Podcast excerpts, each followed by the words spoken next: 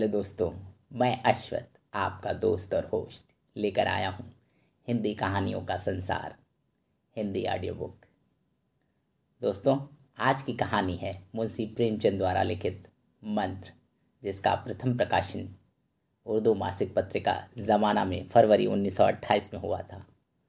तो दोस्तों, प्रस्तुत है मुंशी प्रेमचंद द्वारा लिखित कहानी मंत्र। संध्या का समय था। डॉक्टर चड्ढा गोल्फ खेलने के लिए तैयार हो रहे थे।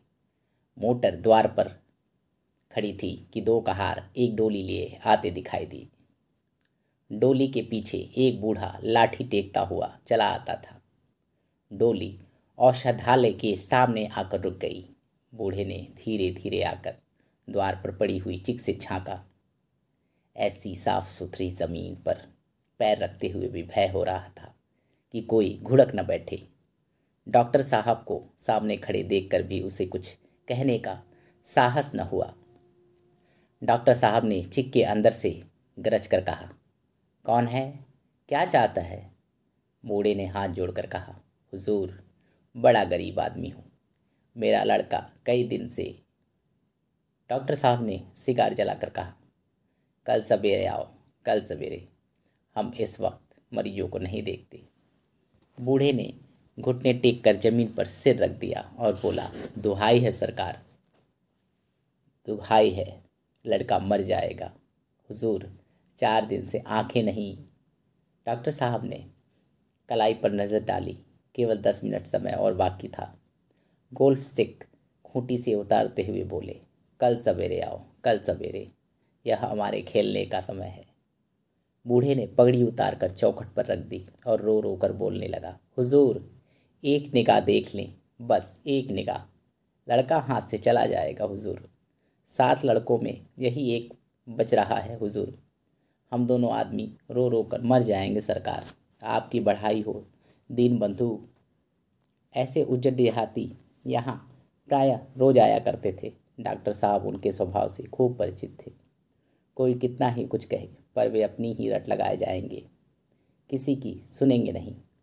धीरे से चीख उठाई और बाहर निकलकर मोटर की तरफ़ चले। बूढ़ा यह कहता हुआ उनके पीछे दौड़ा, सरकार, बड़ा धर्म होगा। हुजूर, दया कीजिए, बड़ा दीन दुखी हूँ। संसार में कोई और नहीं, बाबूजी। मगर डॉक्टर साहब ने उसकी ओर मुँह फेर कर देखा तक नहीं। मोटर पर बैठकर बोले, कल सवेरे आना। मोटर चली गई। बूढ़ा कई मिनट तक मूर्ति की भांति निश्चल खड़ा रहा। संसार में ऐसे मनुष्य भी होते हैं, जो अपने आमोद प्रमोद के आगे किसी की जान की भी परवाह नहीं करते। शायद इसका उसे अब भी विश्वास न आता था। सभ्य संसार इतना निर्मम, इतना कठोर, इसका ऐसा मर्मभेदी अनुभव अब तक न हुआ था। वह उन पुराने ज़माने के जीवों में था, जो लगी हुई आग को बुझाने, मुर्दे को कंधा देने किसी के छप्पर को उठाने और किसी कलह को शांत करने के लिए सदैव तैयार रहते थे। जब तक बूढ़े को मोटर दिखाई दी, वह खड़ा, टकटकी लगाए उस ओर ताकता रहा। शायद उसे अब भी डॉक्टर साहब के लौट आने की आशा थी। फिर उसने कहारों से डोली उठाने को कहा। डोली जिधर से आई थी, उधर चली गई। चारों ओर से निराश होकर वह डॉक्टर चड्ढा के पास आया था। इनकी बड़ी तारीफ़ सुनी थी। यहाँ से निराश होकर फिर वह किसी दूसरे डॉक्टर के पास न गया। किस्मत ठोक ली। उसी रात को उसका हंसता खेलता सात साल का बालक अपनी बाल लीला समाप्त करके इस संसार से सिधार गया। बूढ़े माँ बाप के जीवन का यही एक आधार था। इसी का मुँह देखकर जीते थे। इस दीपक के बुझते ही जीवन की अंधेरी रात भाए भाए करने लगी। बुढ़ापे की विशाल ममता टूटे हुए हृदय से निकलकर अंधकार में आर्त स्वर से नोड़ने लगी। कई साल गुजर गए। डॉक्टर चड्ढा ने खूब यश और धन कमाया, लेकिन इसके साथ अपने स्वास्थ्य की रक्षा भी की, जो एक साथ असाधारण बात थी। यह उनके नियमित जीवन का आशीर्वाद था कि पचास वर्ष की अवस्था में उनकी चुस्ती और फुर्ती युवकों को भी लज्जित करती थी। उनके हर एक काम का समय नियत था। इस नियम से वह जौ भर भी न टलते थे। बहुधा लोग स्वास्थ्य के नियमों का पालन उस समय करते हैं, जब रोगी हो जाते हैं। डॉक्टर चड्ढा उपचार और संयम का रहस्य खूब समझते थे। उनकी संतान संख्या भी इसी नियम के अधीन थी। उनके केवल दो बच्चे हुए, एक लड़का और एक लड़की। तीसरी संतान न हुई, इसलिए श्रीमती चड्ढा भी अभी जवान मालूम होती थी। लड़की का तो विवाह हो चुका था। लड़का कॉलेज में पढ़ता था। वही माता पिता के जीवन का आधार था। शील और विनय का पुतला, बड़ा ही रसिक, बड़ा ही उदार, विद्यालय का गौरव, युवक समाज का शोभा मुखमंडल से तेज की छटासी निकलती थी। आज उसकी बीसवीं सालगिरह थी। संध्या का समय था। हरी हरी घास पर कुर्सियाँ बिछी हुई थी। शहर के रईस और हुकाम एक तरफ़, कॉलेज के छात्र दूसरी तरफ़ बैठे भोजन कर रहे थे। बिजली के प्रकाश से सारा मैदान जगमगा रहा था। आमोद प्रमोद का सामान भी जमा था। छोटा सा प्रहसन खेलने की तैयारी थी। प्रहसन स्वयं कैलाशनाथ ने लिखा था। वही मुख्य एक्टर भी था। इस समय वह एक रेशमी कमीज पहने नंगे सिर, नंगे पाँव, इधर से उधर मित्रों की आव भगत में लगा हुआ था। कोई पुकारता, कैलाश? जरा इधर आना। कोई उधर से बुलाता। कैलाश, क्या उधर ही रहोगे? सभी उसे छेड़ते थे चूहले करते थे। बेचारे को जरा दम मारने का अवकाश न मिलता था। सहसा एक रमणी ने उसके पास आकर कहा, क्यों कैलाश? तुम्हारे सांप कहाँ हैं? जरा मुझे दिखा दो। कैलाश ने उससे हाथ मिलाकर कहा, मृणालिनी, इस वक्त क्षमा करो, कल दिखा दूँगा। मृणालिनी ने आग्रह किया, जी नहीं, तुम्हें दिखाना पड़ेगा। मैं आज नहीं मानने वाली। तुम रोज रोज कल कल करते हो। मृणालिनी और कैलाश दोनों सहपाठी थे और एक दूसरे के प्रेम में पगे हुए। कैलाश को सांपों के पालने, खिलाने और नचाने का शौक था। तरह तरह के सांप पाल रखे थे। उनके स्वभाव और चरित्र की परीक्षा करता रहता था। थोड़े दिन हुए उसने विद्यालय में सांपों पर एक मार्के का व्याख्यान दिया था। सांपों को नचाकर दिखाया भी था। प्राणी शास्त्र के बड़े बड़े पंडित भी यह व्याख्यान सुनकर दंग रह गए थे। यह विद्या उसने एक बड़े सपेरे से सीखी थी। सांपों की जड़ी बूटियाँ जमा करने का उसे मरस था। इतना पता भर मिल जाए कि किसी व्यक्ति के पास कोई अच्छी जड़ी है, फिर उसे चैन ना आता था। उसे लेकर ही छोड़ता था। यही व्यसन था। इस पर हज़ारों रुपए फूक चुका था। मृडालनी के कई बार आ चुकी थी, पर कभी सांपों को देखने के लिए इतनी उत्सुक न हुई थी। कह नहीं सकते, आज उसकी उत्सुकता सचमुच जाग गई थी, या वह कैलाश पर अपने अधिकार का प्रदर्शन करना चाहती थी। पर उसका आग्रह बेमौका था। उस कोठरी में कितनी भीड़ लग जाएगी? भीड़ को देखकर सांप कितने चौंकेंगे और रात के समय उन्हें छेड़ा जाना कितना बुरा लगेगा। इन बातों का उसे ज़रा भी ध्यान न आया। कैलाश ने कहा, नहीं, कल ज़रूर दिखा दूँगा। इस वक्त अच्छी तरह दिखा भी तो न सकूँगा। कमरे में तिल रखने को भी जगह न मिलेगी। एक महाशय ने और रद्दा चढ़ाया, मिस गोविंद, इतनी सीधी और भूली हैं, तभी आप इतना मिजाज करते हैं? दूसरी सुंदरी होती तो इसी बात पर बिगड़ खड़ी होती। तीसरे साहब ने मज़ाक उड़ाया।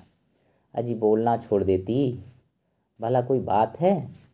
इस पर आपका दावा है कि मृडालनी के लिए जान हाजिर है? मृडालनी ने देखा कि ये शोहदे उसे रंग पर चढ़ा रहे हैं तो बोली, आप लोग मेरी वकालत न करें, मैं खुद अपनी वकालत कर लूँगी। मैं इस वक्त सांपों का तमाशा नहीं देखना चाहती। चलो छुट्टी हुई। इस पर मित्रों ने ठहाका लगाया। एक साहब बोले, देखना तो आप सब कुछ चाहें, पर कोई दिखाए तो। कैलाश को मृणालिनी की झेपी हुई सूरत देखकर मालूम हुआ कि इस वक्त उसका इनकार वास्तव में उसे बुरा लगा है। ज्यों ही प्रीति भोज समाप्त हुआ और गाना शुरू हुआ, उसने मृणालिनी और अन्य मित्रों को सांप के दरबे के सामने ले जाकर महुअर बजाना शुरू किया। फिर एक एक खाना खोल खोल कर एक एक सांप को निकालने लगा। वाह, क्या कमाल था। ऐसा जान पड़ता था कि वे कीड़े उसकी एक एक बात, उसके मन का एक एक भाव समझते हैं। किसी को उठा लिया, किसी को गर्दन में डाल लिया, किसी को हाथ में लपेट लिया। मृणालिनी बार बार मना करती कि इन्हें गर्दन में न डालो, दूर ही से दिखा दो। बस जरा नचा दो, कैलाश की गर्दन में सांपों को लिपटते हुए देखकर उसकी जान निकली जाती थी। पछता रही थी कि मैंने व्यर्थ ही इनसे सांप दिखाने को कहा। मगर कैलाश एक न सुनता था। प्रेमिका के सम्मुख अपने सर्पकला प्रदर्शन का ऐसा अवसर पाकर वह खूब चूकता। एक मित्र ने टीका की, दांत तोड़ डाले होंगे? कैलाश हंसकर बोला, दांत तोड़ डालना मदारियों का काम है। किसी के दांत नहीं तोड़े गए। कहिए तो दिखा दूँ। कहकर उसने एक काले सांप को पकड़ लिया और बोला, मेरे पास इससे बड़ा और जहरीला सांप दूसरा नहीं है। अगर किसी को काट ले तो आदमी आनंद फानवन मर जाए। लहर भी ना आए। इसके काटे पर मंत्र नहीं, इसके दांत दिखा दूँ? मृणालिनी ने उसका हाथ पकड़कर कहा, नहीं नहीं, कैलाश, ईश्वर के लिए इसे छोड़ दो, तुम्हारे पैरों पड़ती हूँ।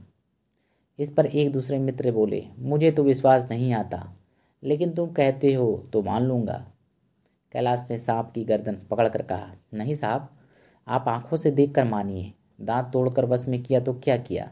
सांप बड़ा समझदार होता है। अगर उसे विश्वास हो जाए कि इस आदमी से मुझे कोई हानि न पहुंचेगी तो वह उसे हरगिज न काटेगा। मृणालिनी ने जब देखा कि कैलाश पर इस वक्त भूत सवार है तो उसने यह तमाशा न करने के विचार से कहा अच्छा भाई, अब यहाँ से चलो। देखो गाना शुरू हो गया है। आज मैं भी कोई चीज़ सुनाऊँगी। यह कहते हुए उसने कैलाश का कंधा पकड़ चलने को इशारा किया और कमरे से निकल गई। मगर कैलाश विरोधियों का शंका समाधान करके ही दम लेना चाहता था। उसने सांप की गर्दन पकड़कर ज़ोर से दबाई। इतनी ज़ोर से दबाई कि उसका मुँह लाल हो गया। देह की सारी नसें तन गईं। सांप ने अब तक उसके हाथों से ऐसा व्यवहार न देखा था। उसकी समझ में न आता था कि यह मुझसे क्या चाहते हैं। उसे शायद भ्रम हुआ कि मुझे मार डालना चाहते हैं। अतएव वह आत्मरक्षा के लिए तैयार हो गया। कैलाश ने उसकी गर्दन खूब दबाकर मुँह खोल दिया और उसके जहरीले दांत दिखाते हुए बोला, जिन सज्जनों को शक हो, आकर देख लें। आया विश्वास? या, अब भी कुछ शक है? मित्रों ने आकर उसके दांत देखे और चकित हो गए। प्रत्यक्ष प्रमाण के सामने संदेह का स्थान कहाँ? मित्रों का शंका निवारण करके कैलाश ने सांप की गर्दन ढीली कर दी और उसे ज़मीन पर रखना चाहा, पर वह काला गेहून क्रोध से पागल हो रहा था। गर्दन नरम पड़ते ही उसने सिर उठाकर कैलाश की उंगलियों में ज़ोर से काटा और वहाँ से भागा। कैलाश की उंगलियों से टप टप खून टपकने लगा। उसने ज़ोर से उंगली दबा ली और अपने कमरे की तरफ़ दौड़ा। वहाँ मेज की दराज में एक जड़ी रखी हुई थी, जिसे पीसकर लगा देने से घातक विष भी रफू हो जाता था। मित्रों में हलचल पड़ गई। बाहर महफिल में भी खबर हुई डॉक्टर साहब घबरा कर दौड़े। फ़ौरन उंगली की जड़ कसकर बांधी गई और जड़ी पीसने के लिए दी गई। डॉक्टर साहब जड़ी के कायल न थे। वह उंगली का डसा भाग नस्सर से काट देना चाहते थे, मगर कैलाश को जड़ी पर पूर्ण विश्वास था। मृणालिनी प्यार पर बैठी हुई थी। यह खबर सुनते ही दौड़ी और कैलाश की उंगलियों से टपकते हुए खून को रुमाल से पहुँचने लगी। जड़ी पीसी जाने लगी। पर उसी एक मिनट में कैलाश की आँखें झपकने लगी। होठों पर पीलापन दौड़ने लगा। यहाँ तक कि वह खड़ा न रह सका। फर्श पर बैठ गया। सारे मेहमान कमरे में जमा हो गए। कोई कुछ कहता था। कोई कुछ। इतने में जड़ी पीस कर आ गई। मृणालिनी ने उंगली पर लेप किया। एक मिनट और बीता। कैलाश की आँखें बंद हो गईं। वह लेट गया और हाथ में पंखा जलने का इशारा किया। माँ ने दौड़कर उसका सिर गोद में रख लिया और बिजली की टेबल फ़ैन लगा दिया।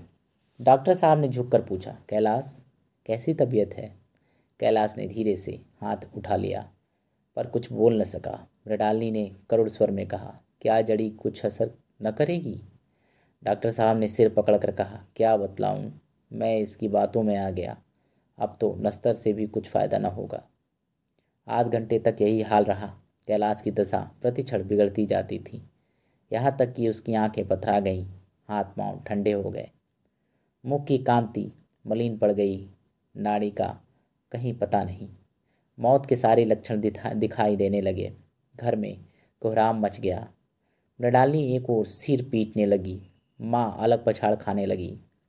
डॉक्टर चड्ढा को मित्रों ने पकड़ लिया, नहीं तो वो नस्तर से अपनी गर्दन पर ही मार लेते।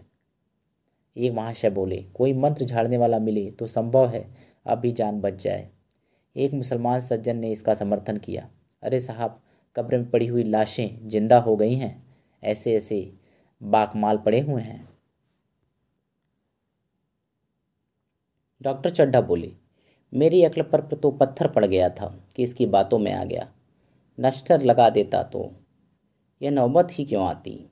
बार बार समझाता रहा कि बेटा, सांप न पालो, मगर कौन सुनता था? बुलाइए किसी झाड़ फूक करने वाले को ही। मेरा सब कुछ ले ले, मैं अपनी सारी जायदाद उसके पैरों पर रख दूँगा। लंगोटी बाँध कर घर से निकल जाऊँगा, मगर मेरा कैलाश, मेरा प्यारा कैलाश उठ बैठे। ईश्वर के लिए किसी को बुलाइए। एक महाशय का किसी झाड़ पोछने वाले से परिचय था। वह दौड़कर बुला लाया, मगर कैलाश की सूरत देखकर उसे मंत्र चलाने की हिम्मत न पड़ी। बोला अब क्या हो सकता है सरकार? जो कुछ होना था, हो चुका। अरे मूर्ख, यह क्यों नहीं कहता कि जो कुछ न होना था, हो चुका? जो कुछ होना था, वह कहाँ हुआ? माँ बाप ने बेटे का सेहरा कहाँ देखा? मृणालिनी का कामना तरु क्या पल्लव और पुष्प से रंजित हो उठा? मन के वह स्वर्ण स्वप्न जिनसे जीवन आनंद का स्रोत बना हुआ था, क्या पूरे हो गए?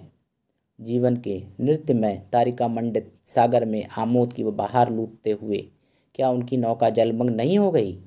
जो न होना था, वह हो गया? वही हरा भरा मैदान था, वही सुनहरी चांदनी, एक निशब्द संगीत की भांति प्रकृति पर छाई हुई थी।